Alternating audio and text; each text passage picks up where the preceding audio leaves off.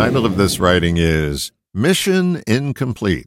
Here's something my pal the grasshopper gave me years ago Ask God for directions, not a completed mission. Whomever you ask things of, a deity, your intellect, or your creative self, ask for the tools rather than the shed. They'll prove more useful for the trip ahead. We've all read stories of musicians, actors, sports figures, and lottery winners blowing through fortunes spent on the times of their lives rather than lasting them a lifetime. They lacked the basic tools for managing their wealth. They got the moon before they knew how to build a rocket ship.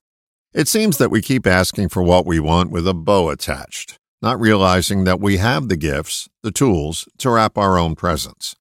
Internal resources are our most precious and natural gifts. I proffer that our culture has conditioned us to be lazy, to look outside ourselves for the holy grail. It's somewhere out there, is the external message we keep hearing, and it keeps us looking for completed projects rather than working a plan. You may get the spark for an idea that would have a huge impact on your life, and then spend your quiet time praying for that completed mission. Your times of contemplation would be better spent asking for the tools for completion. Ask your internal resources for the tools and a plan. The answer to your prayer may look more like a blueprint than it does a blue sky. Then it's necessary to assemble the proper tools. The most important thing is to use them.